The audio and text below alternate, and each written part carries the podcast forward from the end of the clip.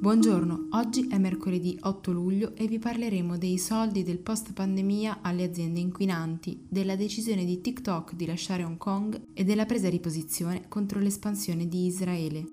Questa è la nostra visione del mondo in 4 minuti. Su pressione dei media, l'ente di supporto alle piccole imprese statunitensi ha pubblicato alcuni documenti che provano che almeno 3 miliardi di dollari di aiuti statali sono andati a 5.600 aziende che lavorano nel campo dei combustibili fossili. La cifra potrebbe in realtà essere persino più alta e arrivare a sfiorare i 7 miliardi. Non esiste alcuna norma che impedisca a queste compagnie di accedere al Paycheck Protection Program, il programma di prestiti straordinari che dovrebbe servire a pagare impiegati e spese di base durante la pandemia, ma gli ambientalisti hanno sottolineato come ancora una volta si sia preferito immettere miliardi di dollari in un settore che sta devastando il pianeta piuttosto che investire nella riconversione. Intanto, sempre in tema di coronavirus ed economia, i dati delle ultime ore non sono affatto favorevoli. Secondo le previsioni di Bruxelles, l'Unione Europea dovrà affrontare un calo dell'8,3% del PIL nel 2020 e una timida ripresa del 6,2% nel 2021. L'Italia potrebbe vedere il proprio prodotto interno lordo crollare di addirittura più dell'11%. Insieme alla Francia, meno 10,6%, alla Spagna, meno 10,9% e al Regno Unito, meno 9,7%, è tra i paesi più colpiti. Sempre in Italia l'Istat ha stimato che il 38,8% delle imprese è a rischio fallimento a causa della pandemia. Queste danno lavoro in totale a 3,6 milioni di persone, il 28,8% della forza lavoro. Chiaramente a subire di più l'impatto della crisi saranno le microimprese, seguite da quelle piccole, medie e infine le grandi. Il settore più colpito è quello dell'ospitalità, seguito da quello della cultura.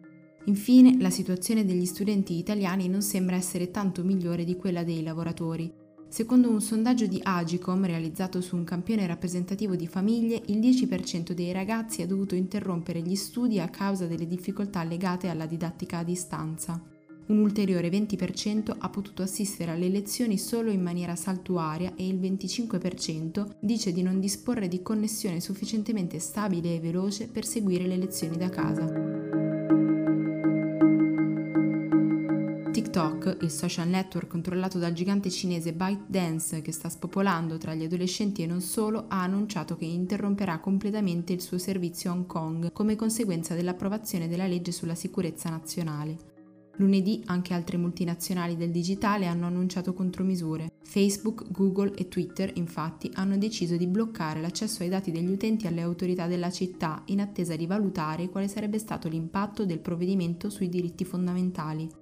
Secondo alcuni però la mossa di TikTok sarebbe più una misura di protezione per l'azienda che così non rischierebbe futuri incidenti né con la Cina né con gli Stati Uniti, dal momento che Hong Kong è uno dei principali terreni di scontro tra i due paesi. Dopo un incontro tra ministri degli esteri, Francia, Germania, Egitto e Giordania hanno dichiarato di essere contrari all'annessione di parti della Cisgiordania a Israele e hanno avvertito che potrebbero esserci delle conseguenze sulle relazioni internazionali qualora il governo israeliano decidesse di andare fino in fondo. In una dichiarazione diffusa dai funzionari tedeschi, i ministri hanno affermato di aver discusso anche di come far ripartire i colloqui tra Israele e l'autorità palestinese, ribadendo che un'eventuale espansione di sovranità verso i territori occupati sarebbe una violazione del diritto internazionale che metterebbe a rischio l'intero processo di pace. Per oggi è tutto. Da Antonella Serrecchia, da Rosa Uliassi, a domani.